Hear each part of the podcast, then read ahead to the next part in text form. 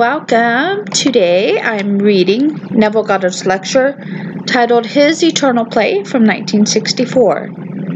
Tonight's subject is His Eternal Play. I call it a play because the end is predetermined, like a play. Paul speaks of it as a race, a game. He's concentrating on the second act. He said, I fought the good fight, I have finished the race. The time for my departure has come. Henceforth there is laid up for me a crown of righteousness. 2 Timothy 4 6. So he calls it a game. But a game has an uncertain end, not a play. I call it a play only because the end is predetermined. We start from innocence, we plod into experience, and we emerge as imagination. These are the three stages. Blake placed them in his Songs of Innocence, in this lovely dancing child on a cloud. Then the Songs of Experience, a child under the cloud, and then the marriage of heaven and hell, where the child is above the cloud dancing in eternity. So he did synthesize these two states, but we call it a play. I do not mean like an ordinary play where every word is committed and that you are fated. No, I do not mean it in that sense. We do not hide under the cloud of fate. And so, evil, which you and I encounter, I'm not denying that we do encounter evil, but evil is not a condition imposed upon man by some malevolent deity. Rather, it is a state of experience through which the soul of man passes in order that knowing good and evil he might achieve a more noble state, a condition that we call imagination or liberty. For, he said, the whole vast creation groans waiting for the liberation, or the unveiling of the sons of God, that we were not eager to enter this arena, for the creature was made subject unto futility, not willingly, but, but by the will of him who subjected him, in hope that the creature may obtain the glorious liberty of the children of God, Romans 8:20. So there's a purpose behind it all, so we are inserted into it. Now the play is given to us in the Old Testament, from beginning to end, the 39 books that maybe or that maps the play. The New Testament interprets the play for us. Without the New Testament, it would have no meaning to the Old. But the Old is the play, we open the book to read it, bear in mind that this is a vision, as we are told in the scripture. This is a vision when Elias or Elias speaks of the vision of Isaiah, Obadiah, the vision of Obadiah, Nebo, the vision of him, and when you don't use the word vision, you use the word, the word of the Lord came unto me. And then you name the prophet. Well, the word of the Lord is the same as vision. For if there be a prophet among you, I, the Lord, will make myself known unto him in a vision. I will speak with him in a dream. Numbers 12:6. So the whole from beginning to end is the vision. But this is a vision unmodified by the conceptual mind. If you've ever had a vision, you know what I mean. You stand as a participant in the action. You may be the star in the drama when the vision begins within you, or you may be simply playing a mere minor role. But if you are playing a starring role, still the conceptual mind is suspended. It doesn't interfere and ask questions. You ask no questions. The most impossible thing is taking place before you, and it seems not only possible, the most natural thing in the world, that this thing should be as it unfolds within you. So the vision really is truth, and this truth is completely untouched by the conceptual mind. It's completely set aside. For this experience belongs to a region that is deeper and more vital than that which the intellectual or the intellect inhabits. And because of this, it is also indestructible by intellectual arguments and criticisms. You could bring all the criticisms in the world to one who has had the experience and he remains unmoved, you can't shake him because he has had the experience. So the New Testament is beginning to experience that foretold in the Old, and this is the picture of the great drama. Now, it doesn't mean that you and I inserted against our will for this divine end, which is God, that we must one time play an evil part and another time play a good part. No, that is what we are inserted into. All these are eternal states. So when I open my Bible, I must always remember that the person Moses, or the persons Moses and Abraham, Isaac, Jacob, and all the rest are not there meant as persons, as we are persons, but they signify the eternal states of the soul. The state reveals, or the states revealed to man in a series of divine revelations, as they are now written for us in the Bible. So I'm not speaking of Moses as a person, Abraham as a person, Isaac as a person, or any other character in that scripture. They are all personifications of the eternal states through which you and I pass. As we begin the journey, at first it's innocence. You start from innocence, fall into experience, and emerge as a liberated being, as all imagination, one with God. Now, who is playing the part? God only acts and is in all existing beings or men. All, Blake. God and God alone is playing the part. A man today who is simply so very poor he doesn't know where to turn, he cannot feed himself. You say, Who are you? He will tell you his name, possibly. He'll say, I am, and he names it, and how do you feel? How are things going? And he will say, I am very poor, but before he said very poor, he said, I am. You ask the man who is now rolling in wealth, How are things going? Well, I'm very, very wealthy. Well, he proceeded his very, very wealthy claim by I am. The other did the same with his very, very poor claim. The same God, not two gods. There's only one God in this world. And that one God is given to man, and he reveals his name to man in the book of Exodus I am. It is my name forever. To be named or to be known by all generations, verse 314. There's no other name. So, knowing that God is playing all the parts, and I slowly begin to become discreet in my selection of the part I will play. So, no matter where I find myself in this world, I now bear in mind I am only moving through infinite states. It is entirely up to me to select the states that I will play. Now, let me share with you two experiences of two ladies who were here this past week. One lady last Thursday night left me a long hand or typewritten letter, which I read when I got home. She said, On the 6th of February, you spoke on a certain subject, and you brought in Jung, Carl Jung, and you told an experience of Jung where he was contemplating the death of a friend, whose funeral he had attended that day.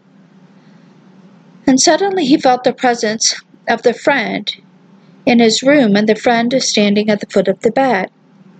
But Jung, being the brilliant mind that he is, said to himself, This is sheer fantasy.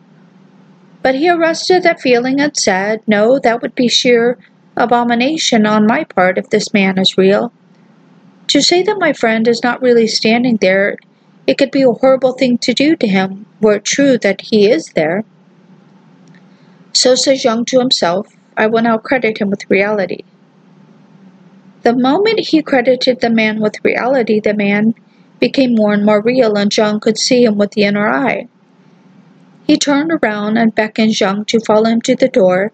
Jung and his imaginal or imagination followed, followed through the garden, onto the street, and then several hundred yards away to the man's home, where he entered with the man.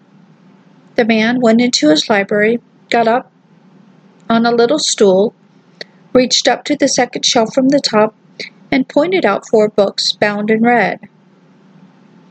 Then he pointed to the second volume of the four, and then he vanished.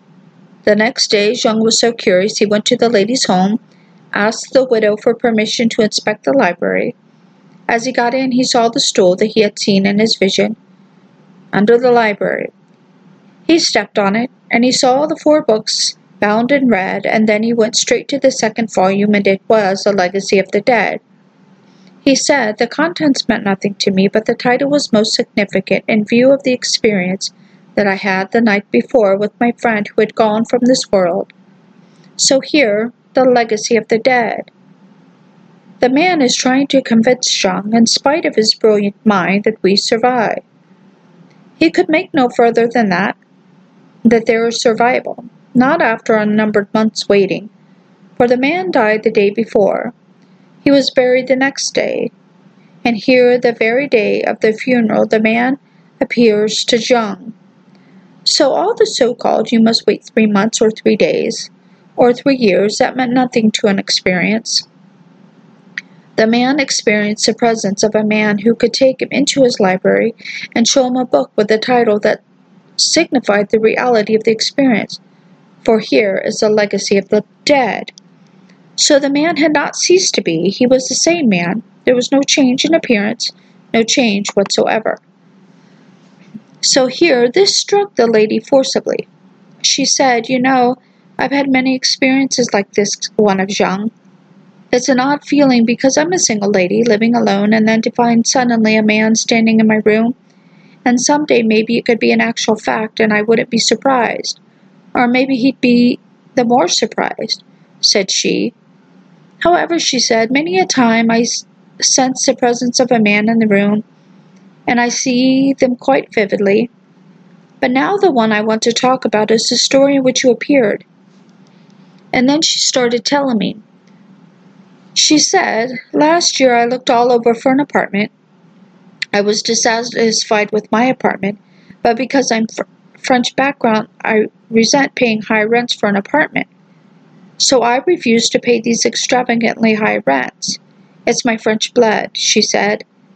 But I wanted a nice street, and I knew the street I wanted.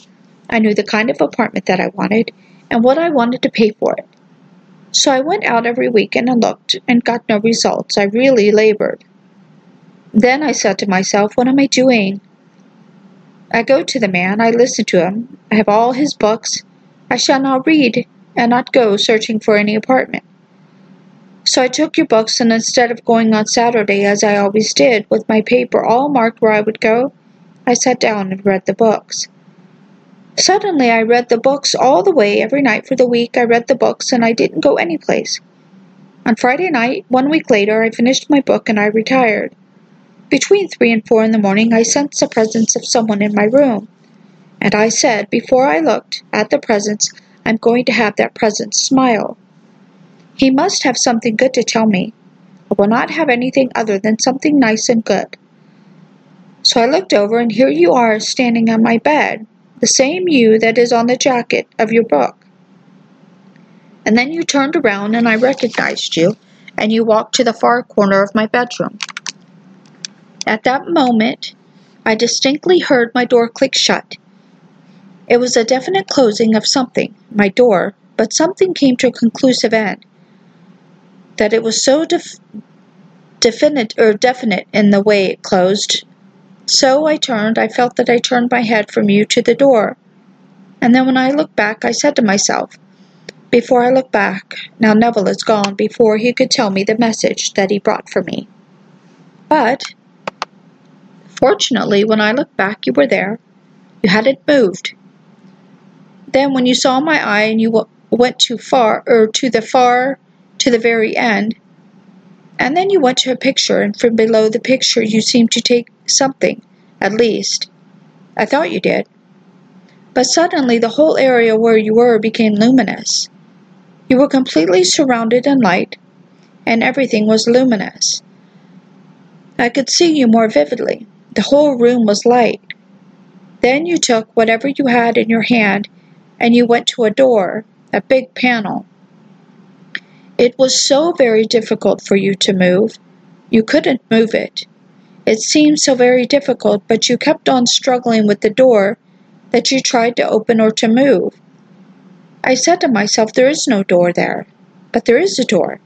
That picture is my picture, but it isn't hanging there, and yet there it is hanging there. Then you got my attention and you tried to show me how difficult this door was. Then you vanished. This is on Saturday morning between 3 and 4. So the next day I didn't go looking. Saturday evening came. I thought I would either read the books again, or else I would read an evening paper, the evening news. So I took the paper and I turned to the section where they are renting apartments. I saw one on the street I wanted, and everything about it in the ad seemed to be what I wanted. Normally, I would have gone straight to the telephone and called the apartment, but I didn't. The next day I called, and when the party said, You better come right over and see it, I said, No, I'll be over tomorrow, on Monday at noon. A thing I would never have done in the month that I looked. I seemed so completely complacent as though I didn't want it. Wasn't that, something possessed me, and I didn't go until Monday. At noon I saw it, and I liked it, liked it immensely. The price was right, and the street was the very street I selected. So I contracted for the place, and I moved in two, I moved in two weeks later. And to my surprise, for the first time in all the apartments that I had ever rented, there are two moving doors on a sliding something, she said, and it was most difficult to move them. In fact, impossible to move them. I said I must get someone to fix it or oil it or do something, because you can't move the doors. Then, she said, I started hanging my pictures. Then I saw this area, and after I took a picture, the very picture, and hung it there, next to this panel, and got in my bed that night, I said, Why, that's the picture. And there's the panel door, and what Neville did under that picture. There's an electric switch that floods the room with light, right under the picture where she caught him. So she said to me, Neville, would you throw some light on it? Other than the light she threw in that room, or you threw in that room? Did that something have to happen? No, but she called. She read the books all through the week, began to apply it, and as you are told, in that same book of mine, the latest book, The Law and the Promise, quoting Butler, Samuel Butler, who writes a book with others read which yeah, which others read, while he is asleep in bed. What knows he of the thoughts his thoughts are read? Now which is the he, the he that sleeps, or the he that even this he cannot feel nor see? So here you think of someone, and I tell you, and I mean it, the whole vast world is within you. She trusts me implicitly, she reads my books. She likes my books. This thing that she saw is within her. It's not contained here and only here. Every one of you, but everyone in this whole vast world, must be contained within you. But everyone. And so the being that she saw standing in her room, I, the person called Neville, may I tell you, I'm totally unaware of having been present. I've been accused by many people of entering the rooms uninvited, but I'm totally unaware of it. In New York City many years ago, my friend Alice Bentley, she's now gone from this world, she was a darling soul, Alsp- Al- Alspansky and Gurdjieff all used her studio at Carnegie Hall. And Allie was just one wonderful person. Her name was Alice Bentley. We called her Allie Ben. Allie used to walk the streets of New York without shoes with this lovely sh- shock of white hair, long flowing Indian robes, and she was quite the character. But people, like Ouspensky and Gurdjieff and all of them arrived, and when they came here it was Allie's studio that they all used. And so one day, so this lady told me she ran all the restaurants in the Wellington Hotel, and Ali told me the next day, after the event, she said, Know what happened to me last night, Neville? I hadn't the slightest idea. Well, she said you appeared bodily in the room and called this lady's name, who was the manager of all the restaurants and she lived at the hotel. I appeared in her room, so she said, and I said to her, Allie needs money and she must have it right away. I want you to go downstairs right now and take all the money you have in your purse and empty it right into Allie's lap. Well, she said, I spoke so convincingly that when I disappeared, she thought this was some divine message. She went right downstairs to Allie, excuse me, took all the money in her purse, and emptied it into Allie's lap.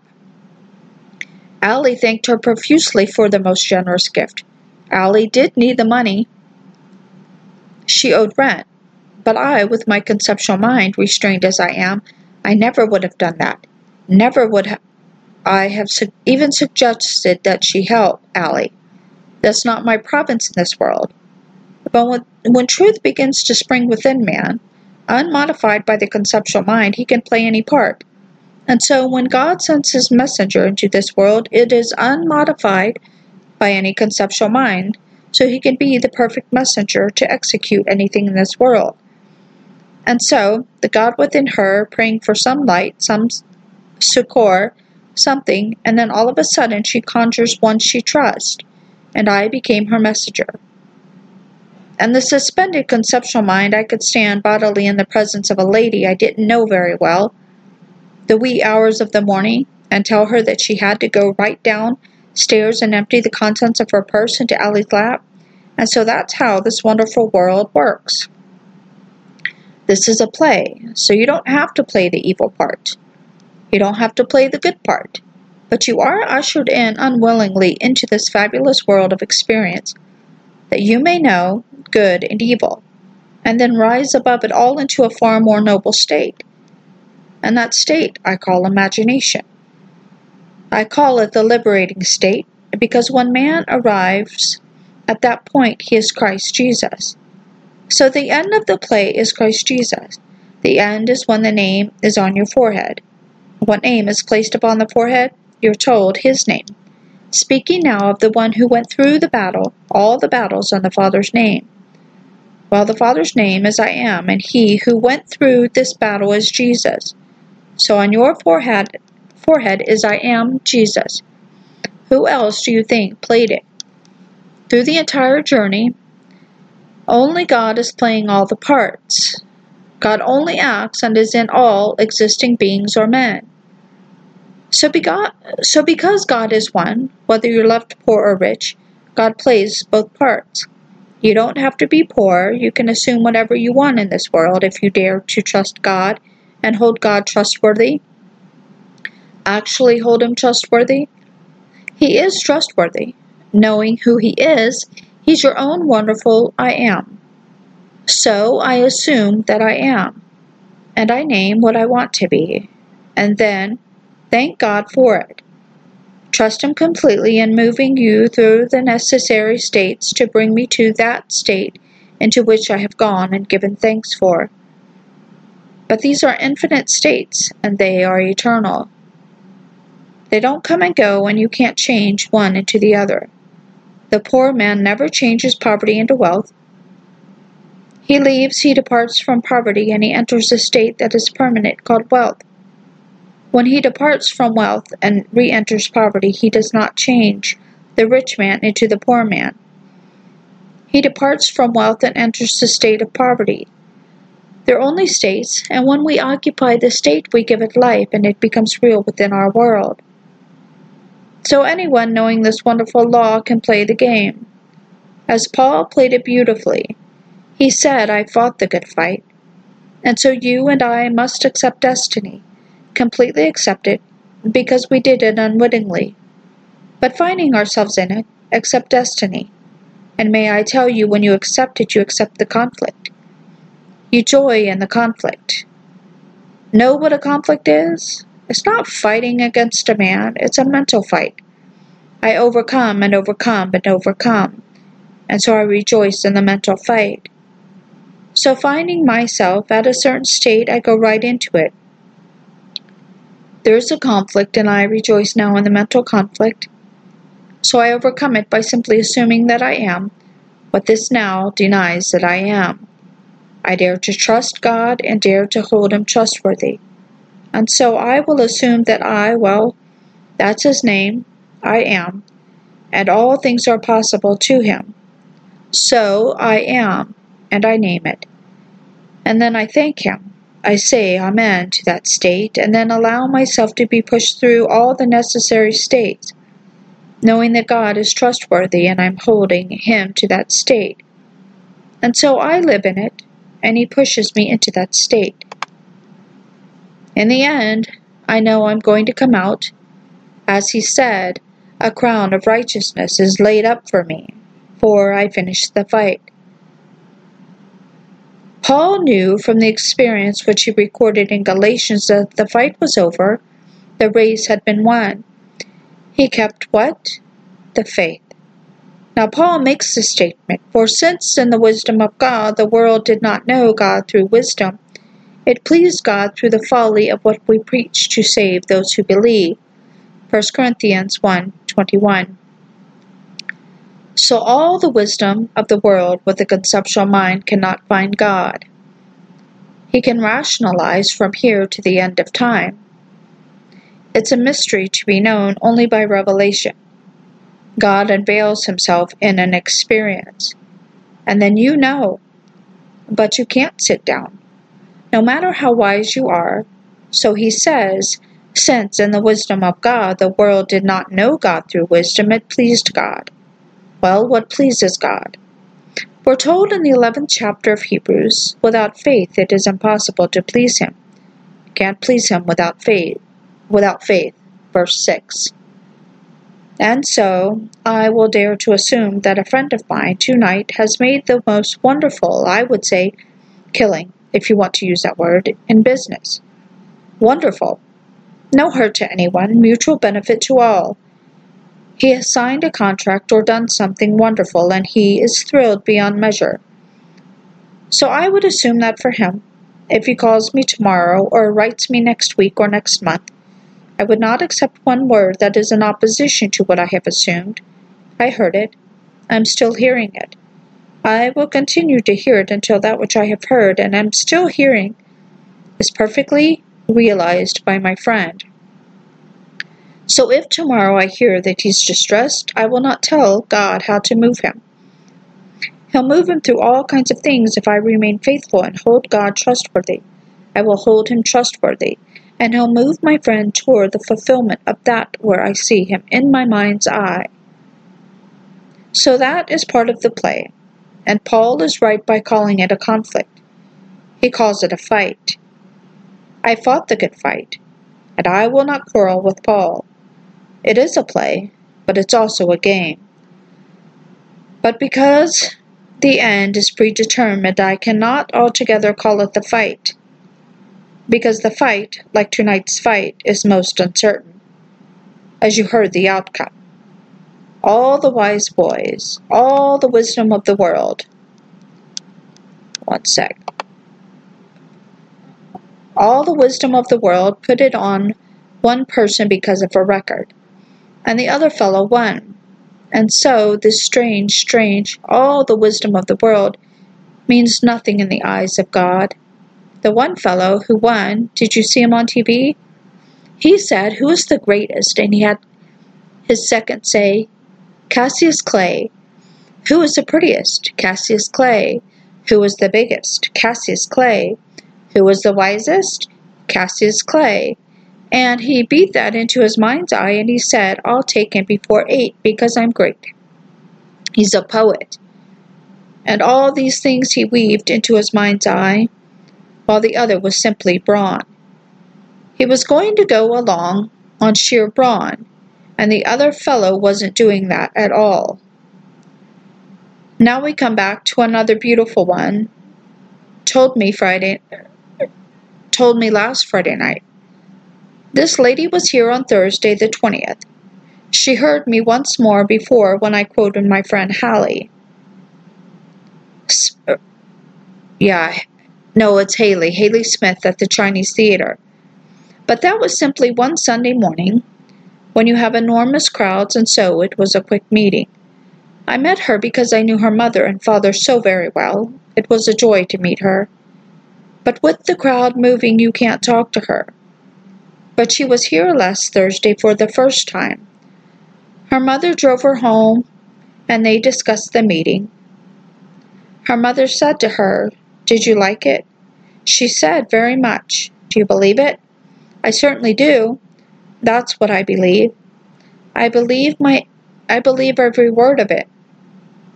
Well, the next morning they got on the phone again, again the conversation of the night before and the meeting because I was speaking of crossing the Jordan. That every moment of time man is at the Jordan. The facts stare him in the face and he's got to get beyond the Jordan.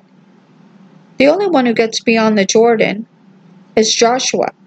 And Joshua's name is Jesus, and Jesus is Jehovah, and Jehovah is I am. So I put myself beyond the Jordan, and I assume that I am where I want to be, either spatially or in other states, like in a more noble state, that also you move into that state. Well, she liked it. Then she said, But, mother, I had the strangest dream last night. This is now the early hours of Friday morning. This is what I dreamt. I saw a living serpent, small one, but very much alive. I picked it up and put it in my handbag, and then I woke. What a glorious dream! You see, the Bible recognizes only one source of dream. All visions and dreams proceed from God, all dreams. Now we go back to the great entrance into this world from innocence beyond the dream into hell, the fires of experience where man is called upon to embrace the fires and be consumed as its victim, and then rise from its ashes as Christ Jesus. But he has to completely embrace it, like the great moth. For the two moths went in search of their idol, the flame. They came back with uncertain intelligence one thought it was hot, one thought it bright. But they did not agree as to what the flame represented.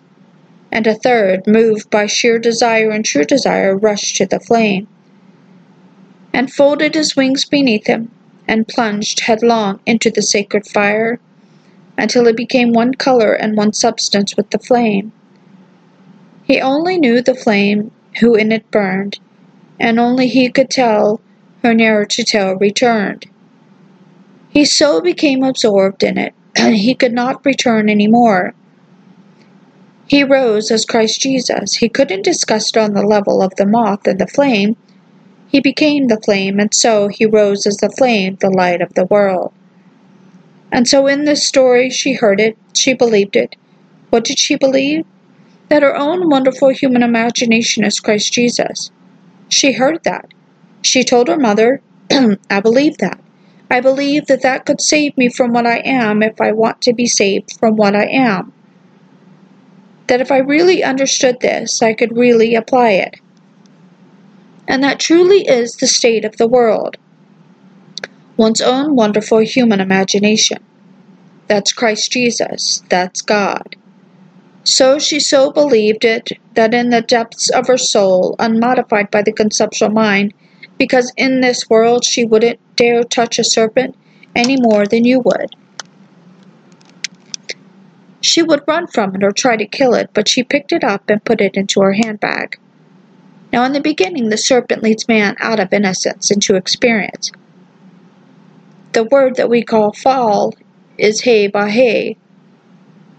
In Scripture, the root of the verb to be, he ba he, to be, is all right, the self existing being.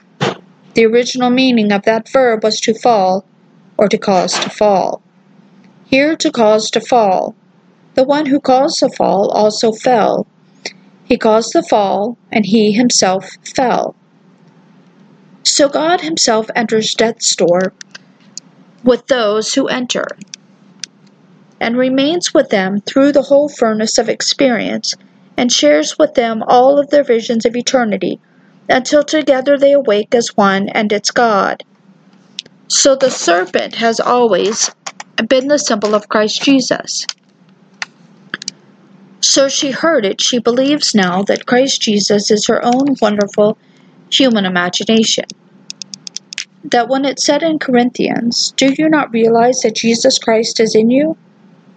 And now she knows that this Jesus Christ is her own wonderful human imagination. So she sees him now symbolized something alive, not a dead Christ, a living Christ. She picks up a living serpent and puts the serpent in her handbag, where all valuables are kept. For whether you believe it or not, a handbag is part of a Western woman's equipment. She is undressed without one. I think that is a horrible thing that our tax experts should tax a lady's handbag when you don't tax a man's pair of pants. It's another part of her wearing apparel. She puts everything into it that she considers of value her car keys, her house keys, her little notebook, her charge accounts, everything. It's part of the dress of the day. Without it, some people feel undressed, so she has everything in it. Where she keeps her valuables, she placed Christ. Now, what she has to do is to prove she really believes it. But she does, from the depths of her soul, she does. Now, exercise him, because he only grows by exercise.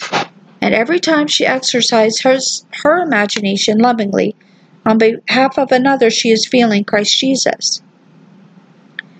And that serpent will one day appear to her in the most glorious way.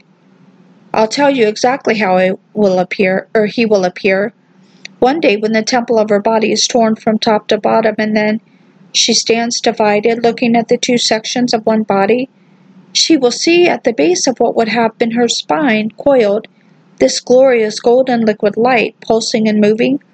She will know it is herself, and then she will fuse by that knowledge, for we become what we behold. She beholds it and she becomes it. Then she, as it, as it will move up that spinal column of hers right into her skull. That is Zion. And she will be it. The one who fell is the one who will ascend. No one ascends into heaven but he who first descended. John 3:13. It is that it is it that descended. Your great Savior. And he descended and is dreaming in you all the strange things of the world.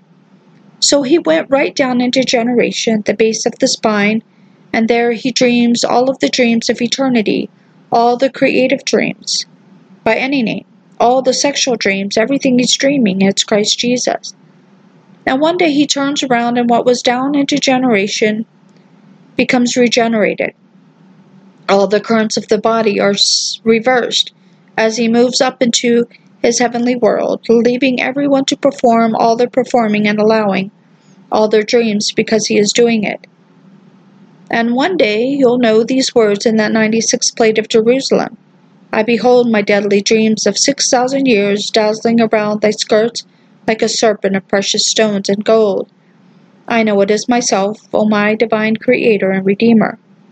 Right after he makes that bold confession, which he claims was dictated by the Spirit of love, who was no one other than God. He then comes into the next line and he puts the words into God's mouth and calls God Jesus.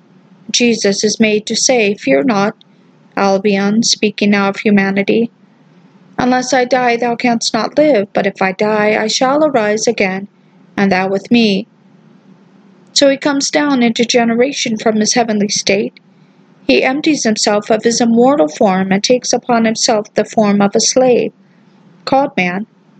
And there he dreams with man until that moment in time when the fight is over, he's overcome the battles, and now the crown of righteousness awaits him as he moves up into Zion. So, this is the most glorious play.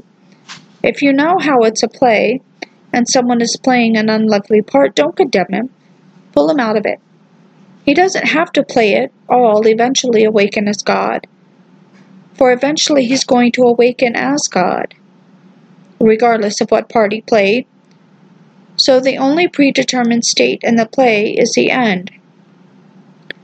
But within the conflict of the second act, which is the act of experience, you can play any part in this world, and in the end all will be forgiven, because God is playing all the parts and God forgives them but all these are the eternal parts. So this is a message of man. This being, sound asleep, moving through eternal death, this world, and awakening to eternal life. The story of the little seed falling into the ground. And unless it falls into the ground and dies, it remains alone. But if it dies, it brings forth much. It's the mystery of life through death. So, in a sense, well, let me share with you a vision of mine I once saw in this vision an infinite field of human flowers, beautiful flowers, big, wonderful sunburst, and every one with a human face, and when one moved, they all moved. If one smiled, they all smiled. If one frowned, they all frowned. They moved in concert, directed by some invisible hand, but they moved in concert, and I, looking at them, knew that I enjoyed more freedom than all of them put together though I certainly was not as beautiful, and certainly not in that state above the cloud or on the cloud, for I had gone down into generation. I was limited by the garment that I wore, the animal garment, subject to all of its weaknesses, subject to all its violence. And yet, in spite of these limitations of the human physical garment, which is an animal garment, I knew in my vision I enjoyed more freedom than all of them put together. They had not yet left the state of innocence and entered the world of experience. I was shown in my vision, where I formerly was, one with that that moved in concert and then unwillingly detached. For I did not volunteer, no one volunteers, because you are in a state of bliss. But it's an innocent bliss, and then you pass through the world of experience, and when you emerge, you are as free. Free as all outdoors, because you are liberated, and you are God. And you fly like that angel in the marriage of heaven and hell, above the clouds, into that wonderful world, and you dance as a liberated being. But in the other, you don't. You move in concert. And you're beautiful and untarnished, unwithered. Everything is perfect. But you're anchored, anchored to the ground. No flying around, no freedom whatsoever, but beautiful, waiting when that moment in time comes that God Himself will subject you from that field of beauty into the world of experience. And you too will enter. And one day, like the little butterfly or the little moth, you too will become so curious that you'll plunge right into the sacred flame, and then you'll be consumed as its victim. And you'll rise from the ash, but no one will see you because you're the flame, and you rise as the light of the world, so everyone will do it. So I can share this vision with you. It's perfectly marvelous, unmodified by my conceptual mind, because had I seen it with memory of what I'd gone through, I would know the flowers could not be that human. I would know the faces, living, wonderful, fresh faces, could it be true. But you see, your reason is suspended when you have the vision, and it seemed such a normal thing to see living, childlike faces in a flower. And every one was a wonderful, beautiful face. Not one was unlovely. Every one perfect. You couldn't improve upon it. It was perfect. And yet I knew inwardly I had more freedom than all of them put together, for I, reluctantly, unwillingly, was subjected to this futility. And then, passing through the great furnaces of afflictions, exercising the being as I found him slowly, to find he is my own wonderful human imagination. It was he who subjected me, he who I didn't recognize. I sought him in everything but where he was. I sought him in the wind, in the earth, in the sunlight, in the lightning, and finally I heard him in the still small voice speaking from within. That which I have done, I have done, do nothing. And I heard the voice, it came from within, and then I did nothing. And what I had assumed within nine days did. Ah, within nine days it happened to me. I did nothing. He simply brought it from the depths of my soul, and it happened. He influenced the behavior of everyone who could be used to make real that which seemed so impossible, so unreal, when I dared to assume that I am, and so it came from within. My friend may not look for him in everything in the world till one day he's going to find him. And when you find him, he's just like you. So if anyone should ever say, Look, here is Christ, or Look, there he is, don't believe him. Mark 13:21. Why? Because although it does not now appear what we shall be, we know that when he appears we shall be like him. 1 John 3:2. Just like him, but he's within you. So in that very twinkle of an eye, he takes your lowly body and he changes it to be like his glorious body. To be of one form with that of the exalted Christ, not something less than, one with the form of the exalted Christ, one with God. So the play, it's perfect as a play because the end is predetermined. As you're told, he called us all to himself, and those whom he foreknew he also predestined to be conformed to the image of his Son. And those whom he predestined he also called, and those whom he called he also justified. And those whom he justified he also glorified. Romans 8 29. When you glorify in the Bible, you glorify with God. I will not give my glory unto another. He can only give it to himself, therefore, when man is glorified, God succeeded in his purpose and gave man himself. Therefore, he has the glory that is God and rises as God. So you are predestined to be conformed to the image of his Son, and the Father and Son are one when you rise. But in this battle, in this conflict, you must accept destiny, not your particular destiny, and say that the stars have consented unto your misfortune? They have not consented to your misfortune at all, nor has the teacup leaves or the coffee beans, or the bones or anything in the world. It is simply your choice. No matter where you are inserted, begin to believe in God and find Him as your own wonderful human imagination. Then become selective and get out of any place where you might have started life. And you can do it by holding God trustworthy. Go to sleep this night and try this. When you get flat on your back, before you lose consciousness and your eyes are shut to the outer world, just think of this being that you would like to be. Don't be embarrassed, it is something. Or if it is something that you want more income and considerably more, don't be embarrassed. Don't think you're greedy. All things are possible to him, and he is right with you as you are contemplating the man, the woman that you would like to be. Contemplate yourself as that being, and then, in the most simple way, say thank you. Just mean it. When you say thank you, it is always for something received. You know, I don't say thank you in the hope I'll embarrass you into a gift. I say thank you because you've given it to me. And so I saw it clearly I became what I beheld, or be, I become what I behold. So I saw myself clearly as such a person, and then say thank you, meaning I'm holding God trustworthy.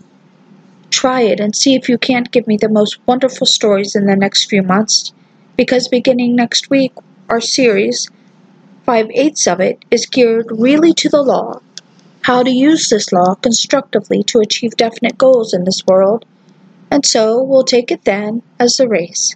But I tell you, the end is predetermined. The end is God. Now let us go into the silence. Okay, there we have God's uh, Eternal Play by Neville Goddard from his 1964 lecture series. Thank you so much. Um, or I'm sorry, not God's Eternal Play, it's just his Eternal Play uh, from 1964. Thank you so much for joining me. I will see you next time. Bye now.